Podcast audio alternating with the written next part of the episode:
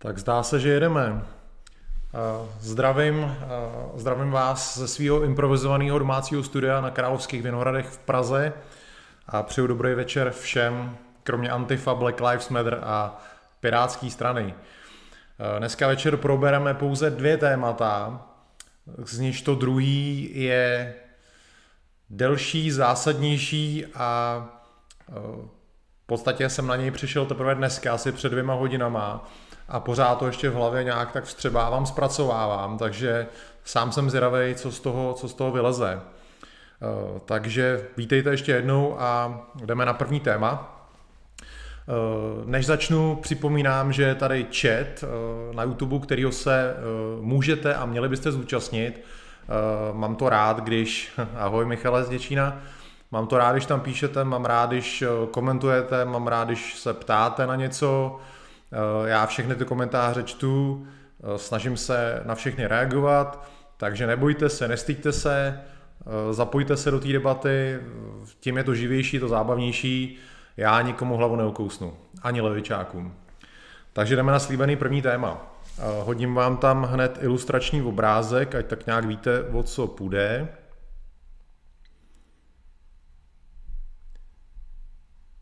Tak, tyhle lidi asi poznáváte. Ten s tím megafonem má na helmě uh, srpa kladivo a ještě má ze zhora přeškrtlej hákový kříž, ale já myslím, že podstatný je hlavně ten srpa kladivo, symbol komunismu. Uh, Tahle ta fotka je z Portlandu a doprovází eh, nový článek v magazínu Spectator, což je magazín, který vychází v Anglii od roku 1828, takže už má určitou tradici. A je to teda doprovázející fotka k nejnovějšímu článku, který je o tom, jak redaktor eh, tohoto magazínu se vypravil do Portlandu a s Antifou tam na ulici strávil asi jeden týden. Předpokládám, že vy, co se díváte, jste v obraze, víte, co se v Portlandu děje. Pro případ, že je někdo teď u vysílání, kdo to neví, tak eh, Portland poslední už asi čtyři měsíce skoro, asi jo, budou to už čtyři měsíce, Eh, tam vlastně každý večer dochází k násilí. Eh, pokud sledujete na Twitteru eh, člověka, který se jmenuje Endin Go, je to teda větnamec žijící, žijící v, mm, v Americe, tak každý den můžete sledovat na jeho Twitteru dost obsáhlý zpravodajství nejen z Portlandu, ale i z dalších měst. On se věnuje antifašistickému násilí a těm výtržnostem a všemu a každý den tam vidíte videa jak se Antifa snaží někde něco zapálit nebo serve s policajtama a, a podobně. No a tenhle ten teda redaktor z toho Spectatoru to chtěl zažít na vlastní oči a vypravil se teda do Portlandu, aby tam s nima strávil čas.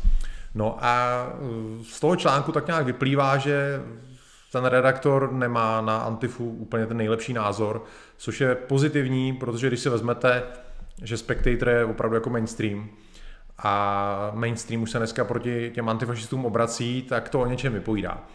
Eh, ten článek tak nějak uvádí, eh, co vlastně Portland je zač, co to je za město. Připomíná, že vlastně v Portlandu dlouhodobě vládne levice na radnici, což má vliv na dění ve městě. Eh, zmiňuje tam, že vlastně centrum města je obsazený bezdomovcema, kterým radnice dovolila si tam vlastně kdekoliv postavit svůj stán, takže vlastně a ještě navíc eh, tam snad pro ně se rozdává i jídlo.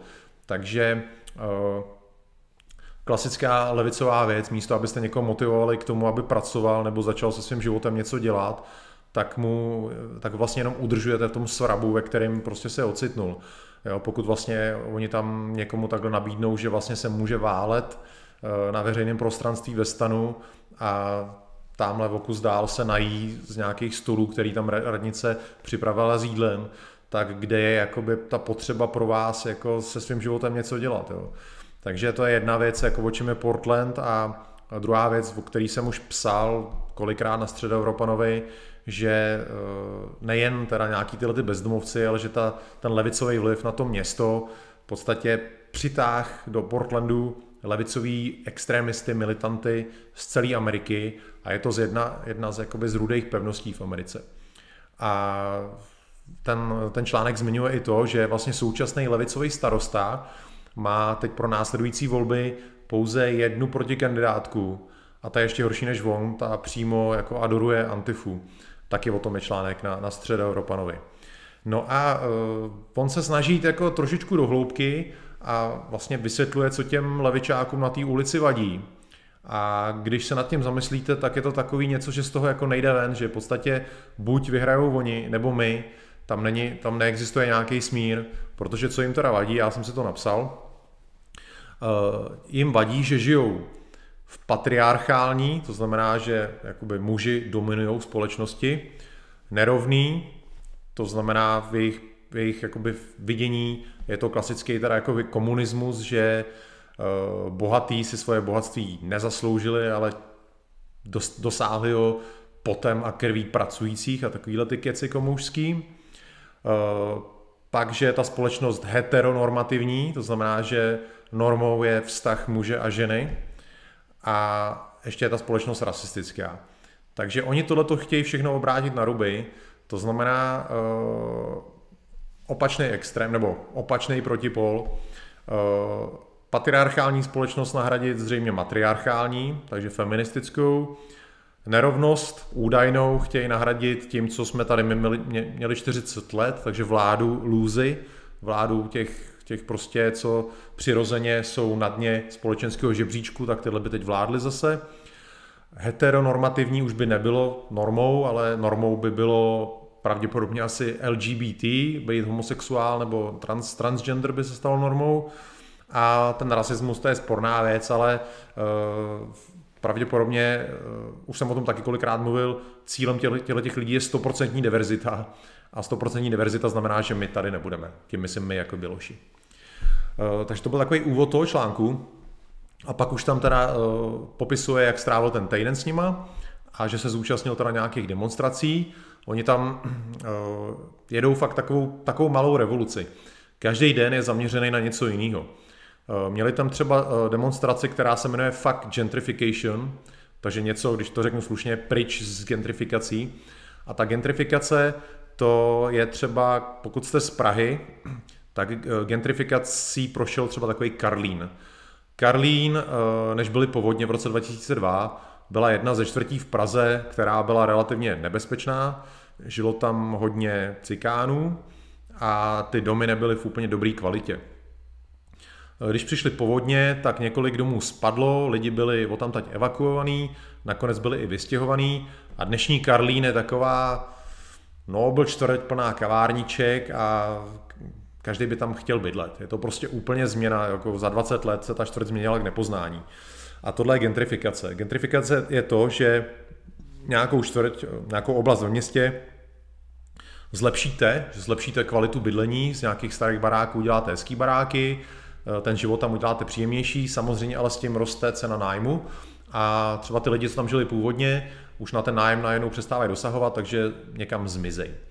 No a eh, tohle to teda ty, eh, ty demonstranti v Portlandu tvrdili během té demonstrace, že nějaká čtvrť právě prošla tou gentrifikací a že tam udělali, aniž by tam byl jediný policista, že uh, tu čtvrť jako obklíčili uh, příjezdové cesty, že tam stály nějaký auta jejich, nějaký motorky, aby tam nikdo nemohl věct a že tam uh, pochodovali tou čtvrtí s bubínkama, nadávali lidem, co tam bydlej, nadávali jim, že bydlej na ukradený půdě, protože prej v té čtvrti předtím bydleli údajně Černoši a nevím kdo ještě a pak díky tomu, že ta čtvrť v podstatě se zvedla, tak eh, se zvedly nájmy a oni museli jít. No a popisuje tam ten, eh, ten šílený jakoby eh, kolorit těchto těch akcí, kdy vlastně lidi, kteří se bojí, aby se nestali obětí těch šílenců levicových, že si dávají do oken hesla Black Lives Matter nebo neubližujte mi, žiju v živém jedno dítě nebo něco takového, že prostě snaží se nějak na ně apelovat, aby jim neubližovali ty zvířata. že často i vylezou prej z těch domů a zatínají pěsti v tom komoušském pozdravu, což je jenom taková obrana. Prostě tam opravdu probíhá taková malinkátá revoluce, která se vymyká dost z ruky úřadům a je to děsivý, je to děsivý. Další akce, další demonstrace, který se ten novinář zúčastnil, bylo, bylo klasické napadání federální, federálních budovy. Tam vlastně to centrum města, kde byly dřív normálně obchody a i nějaký úřady, tohleto, tam je všechno zabedněný protože levičáci to tam ničejí. Standardně ničejí obchody, protože oni, oni nenávidějí soukromí vlastnictví, takže pokud vy provozujete nějaký obchod, jste jejich třídní nepřítel, ale jejich hlavní cíl jsou samozřejmě federální budovy. Takže uh, oni se tam, ať už šlo o tu budovu soudu, kterou se pokoušeli celkem dlouho dobít, uh, nebo jakýkoliv úřad, tak oni se ho soustavně snaží zapálit.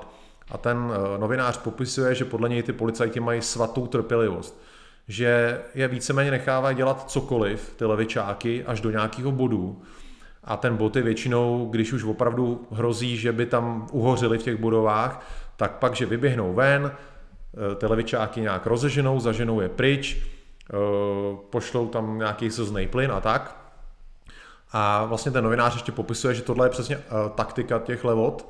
Uh, oni chtějí konfrontaci, protože si pak natočej, jak je policajti někde honějí, mlátěj a jednou nám to budou ukazovat za 40 let, uh, jak byla americká policie fašistická. Uh, když si vybavíte černobílé fotky nebo záběry z Ameriky z 50. 60. let z jihu, kde tam taková typická, typicky známá fotka, že stojí nějaký tam černoch demonstrant a um, policajt se psem drží psa a ten pes se zakusuje tomu černochovi do zadku, tak to je fotka, která je stará víc než 60 let nebo 60 let a zná ji každý. A v podstatě si každý představuje, aha, tak takhle to tehdy bylo. Chudáci černoši tehdy pokojně demonstrovali a policajti akorát řezali a mlátili. Ale už se nemluví o tom, že prostě byly klasický summer, summer riots, summers of, summers of hate, kdy hořely celý města, celý čtvrtě a policajti prostě toho měli plný zuby a zasahovali proti tomu. Tak o tom už se nemluví. Dneska se prostě už ukazují jenom tyhle ty fotky těch obětí a to je takový náš dojem eh, z toho jihu 50. 60. let. A podle mě stejně, eh, stejný bude dojem za 40 let, pokud tyhle, ty, pokud tyhle ty levičáci prostě nějakým způsobem vyhrajou, tak za 40 let oni budou ukazovat ne ty záběry, jak tam levičáci každý večer zapolují ty federální budovy a terorizují lidi, ale budou ukazovat vybraný záběry, jak tam policajti rozhánějí obuškama a střílejí do nich se plyn. Takže svinstvo, klasický svinstvo. Eh, kouknu se do chatu.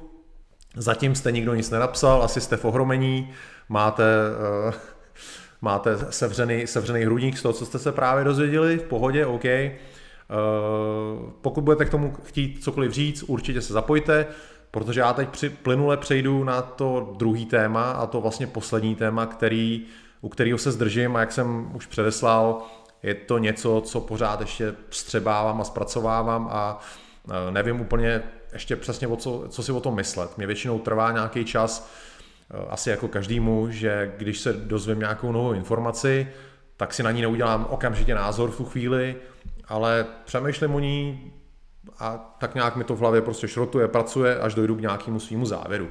Takže se omlouvám, jestli ten závěr třeba dneska úplně nebude nějaký jednoznačný, ale mluvit o tom musím.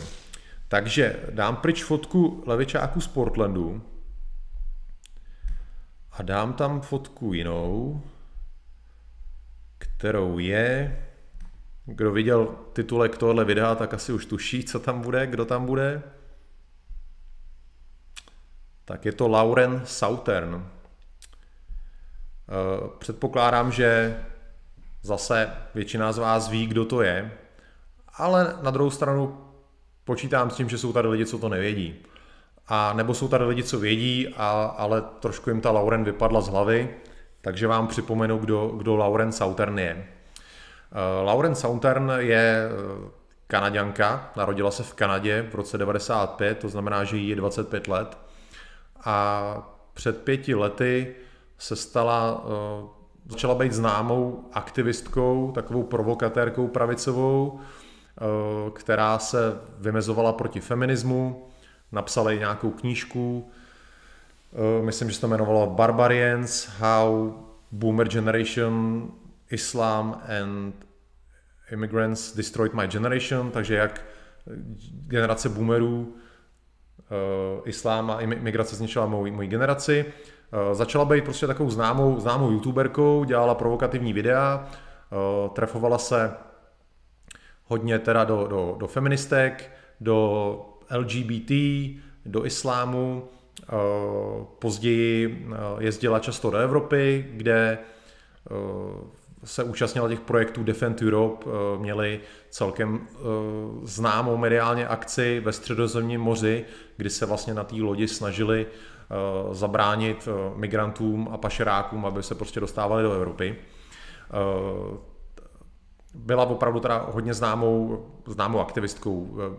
Byla s kamerou na demonstracích, byla na internetu v podstatě jednou z nejznámějších žen vedle Fate Goldy, ale myslím, že ta Lauren byla známější jakoby z té pravice, dejme tomu. Blondýnka ikona, ikona prostě jakoby pravicový ženy.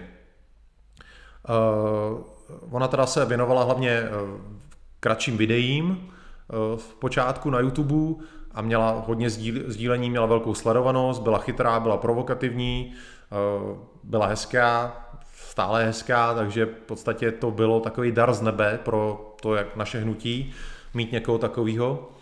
A ona po nějaký době, když dělala tyhle ty kratší videa, tak se rozhodla, že začne dělat dokumenty. A vytvořila, eh, do této chvíle má hotový dva dokumenty. Eh, první se jmenoval Farmlands, eh, bylo to o vlastně jeho afrických farmářích, kdy ona přijela do Jižní Afriky udělat dokument o tom, vlastně jak se jim tam žije. Bylo to v té době, kdy se svět začal víc a víc dovídat o tom, jak eh, jeho africký farmáři jsou zabíjený, že to vypadá jako genocida, že to vypadá jako když jeho africká vláda to podporuje. Takže ona tam přijela a vlastně spovídala nějaký oběti těch napadení, které jim zavraždili někoho z rodiny. Eh, byla tam i v nějakém táboře pro chudý bílí lidi, prostě udělala, ale zároveň spovídala i lidi z, z Afrického národního kongresu, vlastně Černochy, který jsou teď součástí jako vedení jo, afrického a pokusila se o takový objektivní dokument, který měl ukázat vlastně, jak se tam těm jeho Afričanům žije, protože je to jedno z nejvíc opomíjených témat, vlastně ten jejich život v Jižní Africe.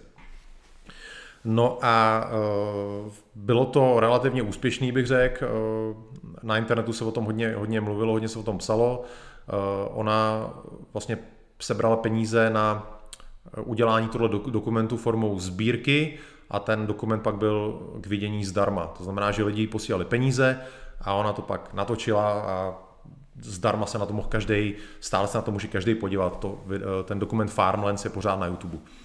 A další, eh, další dokument, který udělala, se zaměřil na tu klasickou migrační krizi v Evropě. Myslím, že se jmenoval Borderless.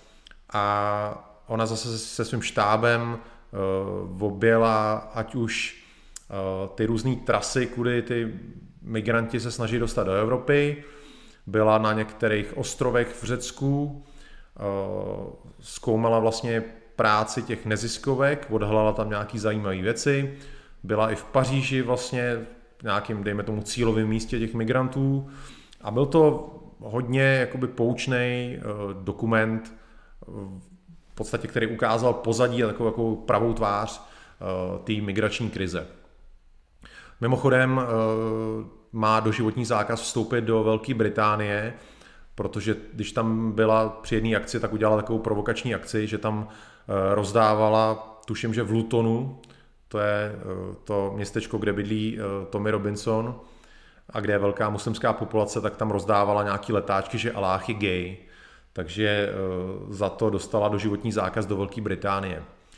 No, eh, měla taky nějaký turné eh, úspěšný v Austrálii,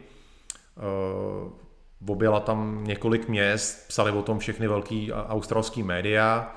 Když pak se chtěla dostat do Nového Zelandu, tak se jí to nepovedlo. Nový Zeland jí odmítnul přístup do země. Ale v podstatě byla to opravdu známá osobnost Eh, krajní pravice, můžu to tak nazývat, eh, mladá holka, hezká holka, blondětá holka, chytrá holka, prostě eh, zajímavá osoba, hodně zajímavá osoba. No a najednou před rokem jakoby zmizela ze sociálních sítí, najednou nebyla vidět, vytratila se a po nějaký době zveřejnila, že, že vlastně se jí narodilo dítě a že vlastně chce tohle tu svoji část svého života vlastně, to, že se vdala a že má dítě, takže chce držet v soukromí, že to je pro ní teď jako priorita. A vlastně neukázala nic uh, o svým, uh, neukázala manžela, na těch jejich sociálních sítích on není nikde vidět, identitu dítěte, dítěte taky tají, vlastně pokud se ukáže s dítětem, tak to dítě je nějak vždycky zakrytý nebo něco takového. A, a vlastně se odstěhovala do Austrálie, protože ten její manžel by měl být Australan. Takže před rokem ona zmizela a hodně lidí kvůli tomu bylo smutných. Já jsem byl taky smutný, protože uh, vždycky mě mrzí, když někdo, kdo je kvalitní v tomto našem hnutí, v té naší scéně, v tomhle našem boji, tak mě vždycky mrzí, když nějaký takovýhle člověk prostě se vytratí z nějakých důvodů. A zažil jsem to mnohokrát, ať už tady v Čechách s lidmi, který jsem znal osobně, nebo obecně ve světě u lidí, který jsem sledoval a, a znal a měl jsem rád. Takže eh, je to taková nekonečná bolest vidět někoho odcházet. Takže ona takhle odešla před rokem a, a bylo mi to líto, protože za sebou nechala opravdu kus práce, Eh, která měla smysl, která dávala smysl a která byla ceněná eh, napříč opravdu celým tím naším spektrem a i jakoby veřejností.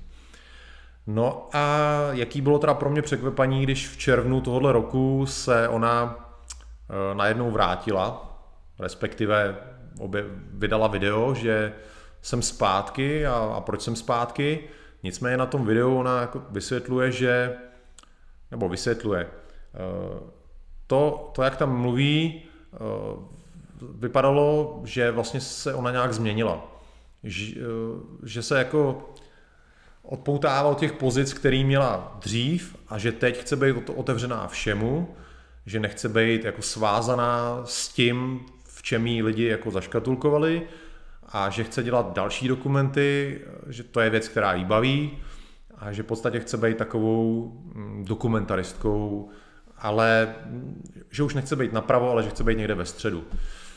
Uh, odstěhovala se do Austrálie, takže v Austrálii takhle, hodně lidem unikla tato část toho jejího návratu. Uh, hodně lidí uh, nepostřehlo, že ona se sice jako vrátila, ale že je to jiná Lauren Southern.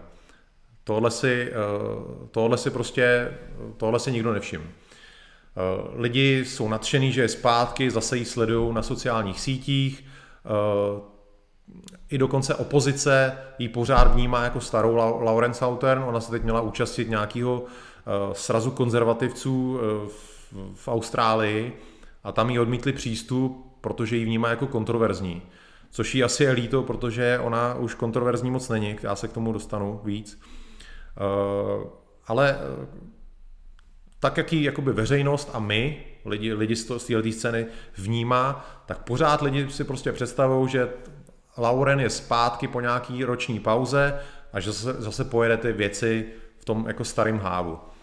Jí teď vyjde ještě před volbama, to znamená, volby jsou za nějakých deset dní, tak ještě do té doby, prostě do deseti dní, dní vyjde nový dokument a já myslím, že ten jako otevře oči mnohým, Eh, protože podle mě bude mm, jako se snažit být hodně objektivní a uprostřed. Ty její dosavadní dokumenty byly dělané z pohledu v podstatě, já nevím, pravicového nebo patriotického.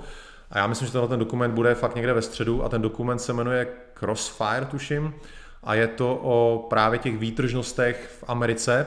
A ona to, ten dokument, aspoň jak to popisuje, pojímá ze všech stran, že jako chce ukázat, eh, jak to násilí, syrový násilí ze strany té levice, ale zároveň eh, zjistit, co je pálí, co je trápí a ukázat to v podstatě ze všech stran. To znamená nemít tam asi nějaký eh, z toho výstup, že mm, já nevím, abyste si z toho vzali nějaký ponaučení, že nevím, levičáci jsou špatný a chtějí zavést komunistickou revoluci, ale spíš to fakt bude takový nějaký nemastný, neslaný dokument. na který ona teď sbírá peníze, aby, aby to zaplatila celý. Ale co mě teda, tohle mě samozřejmě taky mrzí, že prostě z těch svých pozic nějak jakoby odchází, že jde někam do středu, mm, ale co mě zaskočilo právě nejvíc a to je to, co vstřebávám v hlavě a nevím pořád, jak to uchopit, vlastně Eh, jak ona tají toho svého manžela, tak má k tomu svůj důvod. Eh, před dvěma dněma vyšel veliký článek eh, v magazínu Atlantic a zároveň vyjde, zároveň vyjde i takový dokument, který se bude jmenovat White Noise, který je o ní, o Spencerovi a o Černovičovi, což je takový jakoby nezávislý novinář americký. A obsah tohoto dokumentu je v tom článku na Atlantiku, který schrnuje, dejme tomu, posledních pět let jejího života. Je to takový trošku okýnko do jejího života. A ukazuje tam vlastně takovou její osobní stránku, jak ona žila, že vlastně jí, jí bavilo hrozně ta popularita, Eh, které, který se jí dostávalo, že vlastně provokovala víc a víc, aby měla větší popularitu, ale zároveň tam byla odvrácena strana té popularity, jak říkala, že eh, ty lidi, jako muži, muži eh, v krajní pravici jí vnímali sice teda jako důležitou osobu, ale pořád ní viděli ženskou, která by měla být spíš někde u plotny, Protože nevím teda, eh, jak, jak to jako je u nás v Čechách, jak se na to tváří jako český nacionalisti, český pravičáci, ale to americký hnutí pravicový je hodně starotradiční v tom smyslu, že eh, ženská by neměla vylejzat z kuchyně a z baráku a všechno jakoby dělá doma muž. Eh, takže nevím, jak to je u nás tady v Čechách, já úplně tenhle ten postoj nezastávám za každou cenu, a, ale jí to začalo vadit že vlastně ty muži vlastně takhle, takhle ji vidějí. Uh, zmiňuje tam taky takovou nepěknou, nepěknou věc, že vlastně tím, že ona je atraktivní, že jí chodilo jako nesčetné množství nějakých prostě perverzních skazů od všelijakých pravičáků, že celkem i známí osoby z pravicového hnutí jí pořád nějakým způsobem dávali nějaký návrhy a už toho na ní bylo moc z toho všeho. Prostě eh, ten celkový tlak té popularity, nepodpora ze strany těch, eh, těch jakoby mužů v hnutí, eh, nenachá, přestala tam nacházet, jak, jak ona vysvětluje, přestala tam nacházet asi to, co hledala. Pořád taky střídala nějaký jakoby partnery, tím, ne, tím jako to nemyslím nějak teď zlé vůči ale prostě s někým chodila, zjistila, že to nejde a, a začala chodit s někým dalším a zase zjistila, že to nejde.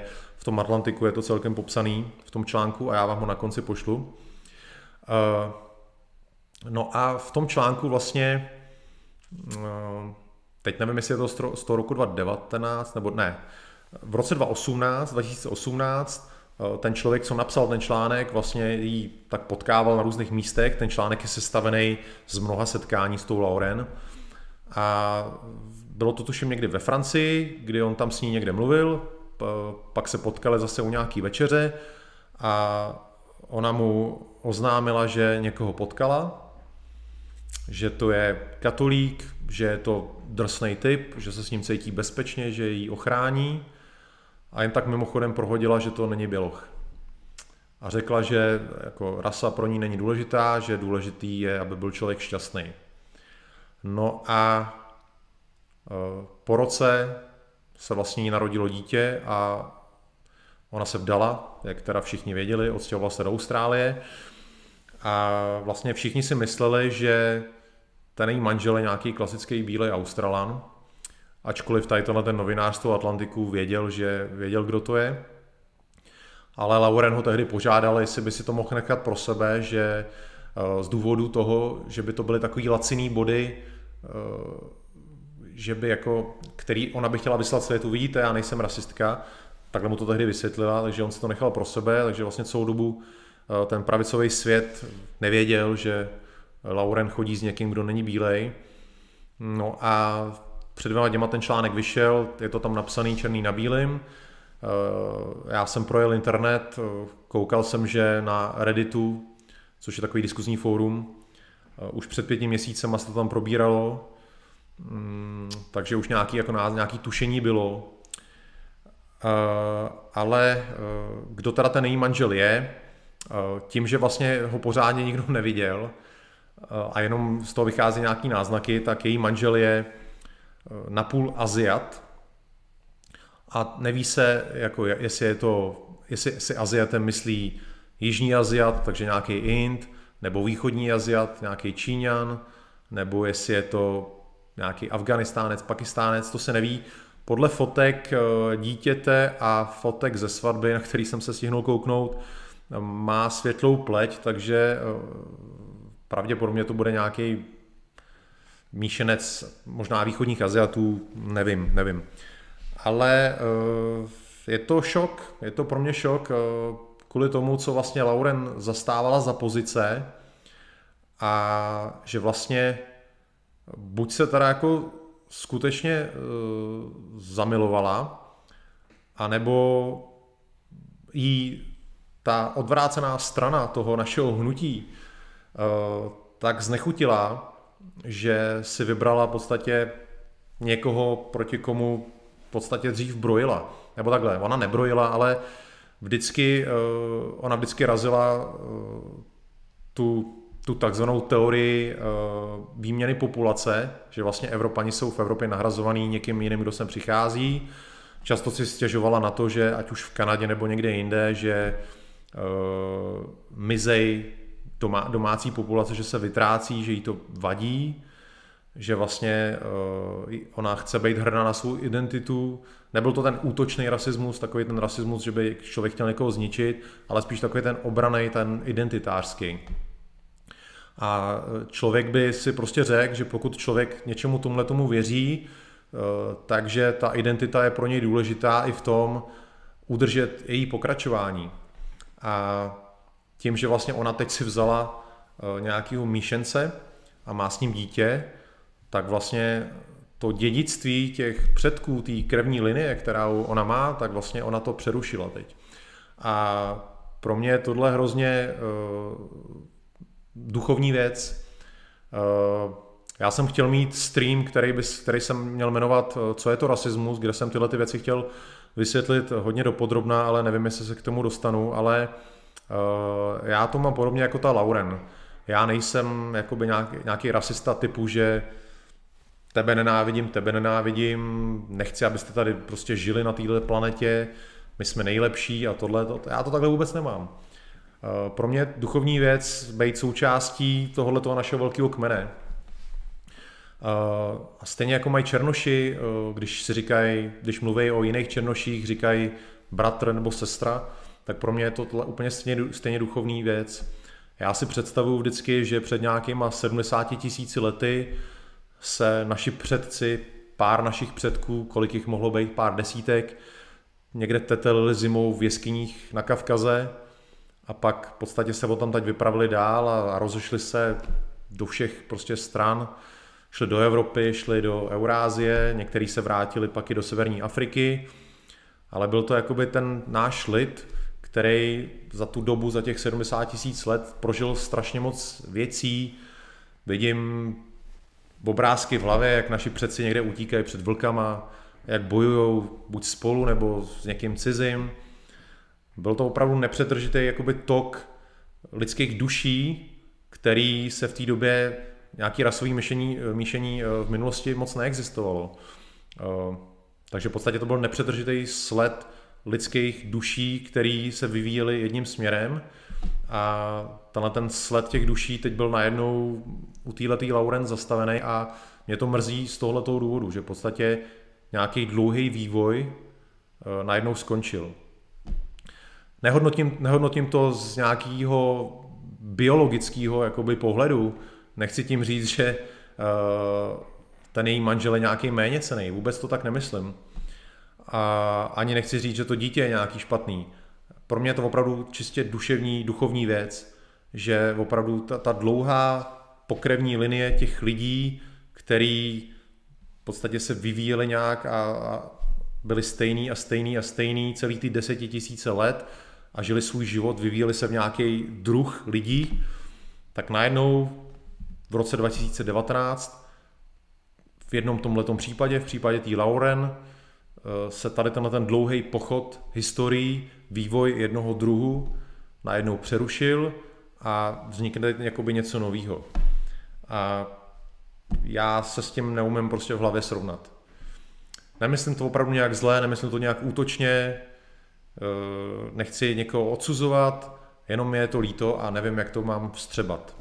Takže to, tohle je můj takový názor na to, jak jsem říkal, eh, pořád to vstřebávám v hlavě a ty myšlenky si musím teprve jakoby utříbit, ale, eh, ale takhle to mám. Podívám se jenom bleskově do diskuze.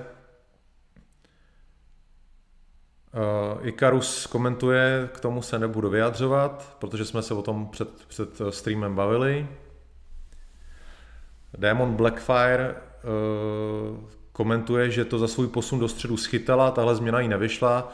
No je to pravda, když se podíváte na to její video, kde ona oznamuje ten svůj návrat, tak tam má docela velký počet dislikeů. A um, i Paul Joseph Watson jí odsoudil, teda ne za to, že si vzala nějakého Aziata, ale za to, že eh, se jakoby vrátila, že jakoby dávám uvozovky, protože jí podezírají z toho, že vlastně uh, chce vydělávat peníze na těch dokumentech akorát a že vlastně už nějaký ideje cokoliv nemá. Ikarus, pro ně důležitý, že ji nevidí aspoň jako domácí puťku. 25 let, no je.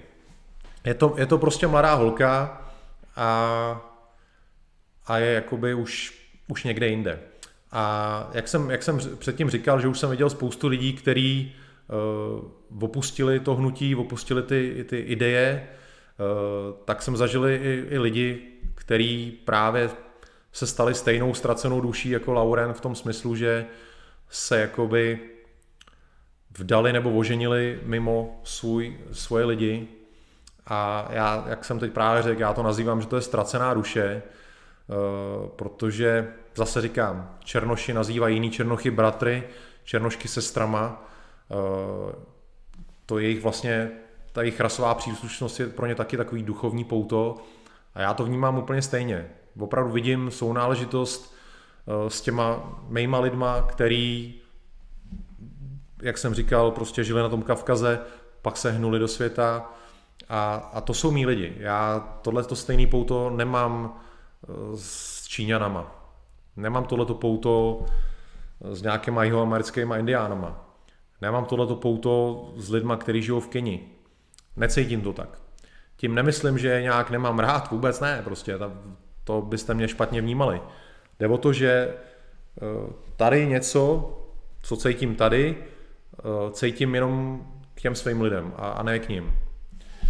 A takže já třeba ve svém životě si neumím představit, že já bych si vzal holku, která by byla třeba, nevím, z Japonska. Neumím si to tohle prostě absolutně vůbec představit a ne protože bych byl nějaký jako uh, nenávistný rasista, že bych si myslel, že Japonci jsou nějaký špatný, že jsou méně cený, ale jde prostě o to, že eh, je to pro mě ta duchovní záležitost, duchovní věc a že já chci jenom pokračovat v tom proudu těch duší, který se tady desetitisíce let vyvíjejí a vytvořili nás. Takže eh, vždycky je to pro mě bolestný, když vidím, že někdo v podstatě tenhle ten prout přetrhnul. To je, to je moje myšlenka z tohohle toho. Eh, kdo tady? Herbert Perver. Třeba se ještě rozvede a dopadne to dobře, vezme si bubáka jak poleno.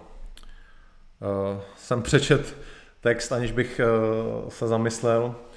No, když se vezmete George Burdyho, což byl zpěvák kapely Rahova, Rahova byla zkrátka pro rasovou svatou válku, tenhle ten George Burdy byl Ona ta naše scéna pravicová, nebo pravicová scéna obecně se hodně vyvinula. Já jsem o tom mluvil v jednom streamu, že z nějakého hodně velkého radikalismu se to posouvá do takového středu.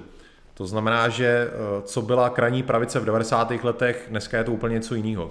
A v 90. letech byl na ten George Burdy něco jako Lawrence Southern nedávno. To znamená inteligentní člověk, charismatický, který ho lidi chtěli následovat. A tenhle ten člověk následkem v podstatě špatných zkušeností s lidma v hnutí a následkem svých osobních problémů, kdy najednou se ocit ve vězení, tak otočil úplně.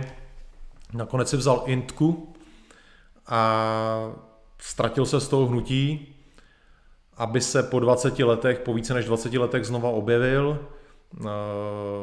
Tím nemyslím, jako objevil znova v té samé pozici, co byl, ale v podstatě se vynořil doslova z divočiny. On žije v kanadské divočině, skutečně, tam jako v odlehlých, v odlehlých krajích eh, Kanady. Objevil se po více než 20 letech a mm, s Intkou už není, má bílou holku. Já jsem se s ním tady v Praze setkal před dvěma rokama a on se prostě přetransformoval z těch 90. let do současnosti, to znamená, už nemá ty názory, co měl v těch 90. letech, má ty, ty moderní dnešní uh, alt-right názory, které nejsou tak, tak extrémní, jako byly v těch 90. letech, a, ale říkám to proto, že jak tady, jak tady uh, píše, psal Herbert, že se Laurent Southern rozvede a vezme si někoho jiného, stát se to samozřejmě může. Uh, kouknu, co tady ještě píšete. Ultrazoroňáci popisuje lidi, co začali fetovat, to je, to je jiný příběh zase. Michal z Děčína, vidina, vidina peněz byla silnější než ideály. Ikarus, že Mohamed Ali to vyjádřil ve svých rozhovorech. Eh, ten rozhovor samozřejmě znám. Eh, je to ten rozhovor, kdy mluví, myslím, s tím bílým novinářem a, a mluví o, o rasové segregaci. Uh, už si tam navzájem přiteká, přitekáváte. Ikarus píše, ten si vzal lintku, no jasně. Burdy si vzal lintku, já, já tak já si myslím, že si ji nevzal, nebo teď, teď si nejsem jistý, to bych kecal. Myslím, že spolu možná jenom chodili, každopádně spolu nejsou a on tvrdí, že uh, když teda se zastavíme o tu Burdio na chvilku, uh, Burdy uh, vždycky měl rád filozofii a když jsem před dvěma rokama s ním mluvil, on je pořád neskutečně charismatický člověk, před dvěma rokama mi hodně spál, ať čtu Evolu. Ale předtím, v těch 90. letech, Eh, jeden z, jako jedna z inspirací, kterou on měl, byla Savitri Devi, eh, což byla běložka, která se odstěhovala do Indie a začala následovat hinduismus a ona vytvořila takový zajím, zvláštní hybrid nacionálního socialismu a hinduismu. A on z ní jako čerpal ten burdy a na základě tohoto svého hledání v tom jako hinduismu se právě potkal tehdy s tou Indkou kterou popisoval jako intku. Vlastně v Indii jsou kasty. Eh, kasty lidí a obecně čím vyšší kasta, tím jsou ty lidi světlejší, protože eh, původně jako Indie byla eh, dobita takzvanými árijskými nájezdníky.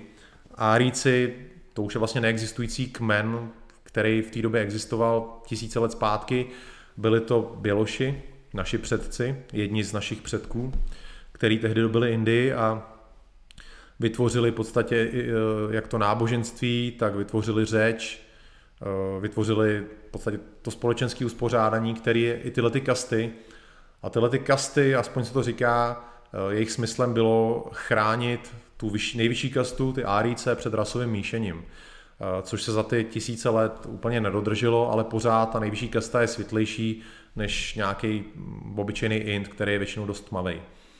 No a on, on teda tvrdil, že si vzal právě tu intku, nebo byl s tou intkou z té nejvyšší kasty, takže pro něj to byla jako árijská intka. To už, je, to už jsme zase někde jinde trochu, ale uh, takovýchhle lidí uh, je víc, který jsem zažil, ať už teda v tom světě, nebo, nebo, nebo tady u nás v Čechách. A jak říkám, je, je mi to vždycky líto. Je mi to vždycky líto, že ty lidi opustí tyhle ty pozice, protože uh, jak už, ať už, jak už jsem řekl, eh, je tady to přetržení té tisíciletý linie, která se vyvíjela nějak dlouho eh, a měla svůj smysl, aby se vyvíjela. Takže mrzí mě to, že když je tato linie přetržená, a pak mě mrzí, když tyhle ty lidi uh, opustějí ty názory, uh, přestanou jim věřit a třeba jdou na druhou stranu. Protože já si myslím, že ty naše názory jsou pořád platný, že teď nemyslím nějaký názory z těch 90. ale názory, o kterých já tady mluvím na streamech, o kterých píšu na Středoevropanovi, myslím si, že pořád je platný, aby ten náš svět zůstal normální, aby mm, Evropani v Evropě mohli žít, aby, aby prostě jsme tady zůstali, aby to byla, aby to byla naše Evropa. Eh, takže to jsou věci, které prostě podle mě pořád platí a já si neumím představit, že já bych jako šel na druhou stranu, jako často tyhle ty lidi jdou. Eh, třeba v Německu byl eh, na začátku 90. let takový neonacista, jmenoval se Ingo Haselbach, což byl jeden z hlavních jako berlínských neonacistů, což je zase trošku něco jiného, jasně. Ale tenhle ten člověk pak zase úplně totálně otočil, pak založil organizaci Exit, která e, má jako pomáhat e, německým neonacistům opustit to hnutí a být jakože proti nacismu, ale i proti rasismu a vlastně otevírat Německo migraci z celého světa. Takže eh, vždycky, když tohle se děje, tak mě to, mě to prostě mrzí. Mě to mrzí. A eh, minule jsme tady naťukli, koukám na koment, co dal Karel Novák, jasně. Minule jsme tady naťukli eh, toho Vrobela, a já už si teď nepamatuju, jestli jsme se bavili do, do detailu o něm, ale Vrobel, což je dneska ultralevičák, tak on nebyl vždycky ultralevičák. Vrobel byl na naší straně. A teda zrovna co se týče jeho případu, tak u něj mi to líto není, protože on otočil takovým způsobem, že eh, si ho člověk nemůže vážit, já si ho nemůžu vážit. Ale prostě byl to člověk, který byl na naší straně, eh, byl hodně aktivní, účastnil se nějakých jakoby významných demonstrací, eh, měl nějaký plány, já jsem ho tuším kdysi i pozval do jedné takové intelektuální skupiny, kde jsme prostě se měli bavit o budoucnosti hnutí a kam by se mělo směřovat, tohle. Takže byl to jako nadějný, nadějný pravičák. A pak ho Antifa prostě rozbila na hadry a třeba mě, kdyby se tohle stalo, tak mě to ještě víc utvrdí, jsem ještě víc zapálenější, ale některý lidi prostě jsou zbabělci, nebo mu nebo ho praštili do hlavy, něco se mu hnulo v hlavě, to nevím, ale každopádně ten člověk totálně otočil. A dneska, když tu ty nějakýho na Twitteru komentáře nebo cokoliv, co on dělá, tak se tomu musím smát, protože jak ho někdo může brát vážně. Tenhle ten člověk prostě na konci, eh, na konci jakoby druhého eh, roku 2000, to myslím kolem roku 2008, 2009, byl zapálený pravičák a teď bude vykládat věci, které vykládá teď. Prostě nelze ho brát vážně vůbec. Takže u něj mi to určitě líto není, ale je spousta lidí, který jsem měl rád, který jsem sledoval a který opustili toto to hnutí, šli třeba i na tu druhou stranu a já se vždycky člověka to samozřejmě nahlodá. Pokud máte někoho, koho, ke komu zhlížíte, kdo vás inspiruje a tenhle ten člověk najednou otočí a jde na druhou stranu, tak začnete přirozeně spochybňovat ty vaše vlastní názory. Říkáte si, Eh, tomu, čemu já věřím, je to teda vlastně dobrý, když tam ten člověk to opustil. A vždycky dojdu k tomu, že to je dobrý. Kdybych k tomu nedošel, tak nedělám tyhle ty streamy, nepíšu středoevropana, nehájím pozice, který, který hájím. Uh,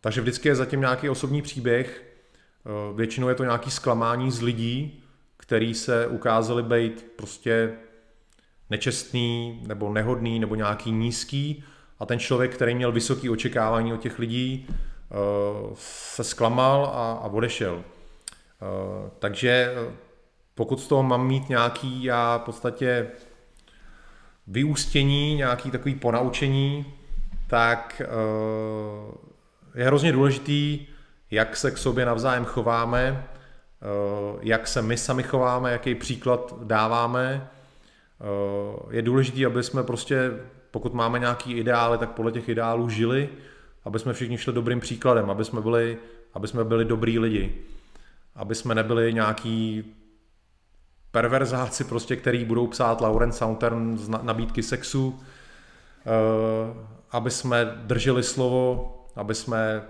nekradli, aby jsme v podstatě opravdu žili těma našima ideálama, aby člověk, který je jeden z nás, se jednoho dne nezastavil a neřekl, proč já mám čas ztrácet s touhletou spodinou. Tohle je hrozně důležité. Já jsem opravdu za těch 30 let, co jsem hnutí, potkal spoustu lidí, kteří odešli i z těch důvodů, že prostě ty, ty jejich lidi, ty jejich kamarádi se jim začali hnusit a uh, často jsem musel dát těm, co odešli za pravdu, že v podstatě to bylo odůvodněné. Uh, mě to nikdy neznechutilo, i když mě to samozřejmě mrzelo. Já umím, mám takovou vlastnost, že uh, některý tyhle ty lidi dokážu odepsat. Když prostě se někdo zachová nízce, nečestně, je to sklame nějak moje očekávání v tomhle tom, tak ho okamžitě odepíšu a už o něm nevím. Ale jsou lidi, kteří si toho berou osobně a podle lidí hodnotí pak celou myšlenku a odejdou. Takže eh, vy, co jste na tom, tom chatu dneska, eh, to, že se díváte, si myslím, vyjadřuje váš vážný postoj k těmhle těm nějakým myšlenkám, který, který já zastávám a vy, vy zastáváte. Takže vás prosím, uh, Držte se svých ideálů, chovejte se podle svých ideálů, buďte příkladem ostatním, protože uh, nikdy nevíte, kdo se dívá. Nikdy nevíte, pro koho jste vzorem a nikdy nevíte, kdo kvůli vašemu nějakému selhání odejde a přidá se třeba na druhou stranu, což je škoda. Takže buďte příkladem ostatním a bude to obrovská věc, bude to možná ta největší věc, co pro, pro tu naší věc vy dokážete udělat. To je takový moje rezumé tohoto dnešního streamu, který si chci odníst. Jak, jak říkám, pořád tu Lauren Southern zpracovávám, eh, možná se k ní ještě někdy v budoucnu vyjádřím, ale pokud z toho mám udělat nějaký závěr, je to tenhle ten. Dodržujte ideály, kterým věříte, žijte podle nich a lidi si vás budou vážit. Žijte tak, aby si vás lidi mohli vážit. To je hrozně důležitý. Koukneme do chatu. Tadadí. Stále Karel Novák. Já jsem si totiž s Burdym zaspíval uh, od Beatles písničku Let It Be, takže to je narážka na to. To video mám furt ještě na Facebooku viditelný. Herbert Pervert. Vždycky někdo odejde a další přijdou, třeba s pevnějším názorem a vidinou. No, kež by to, kež by to bylo takhle, ale nebylo by Herbert lepší, kdyby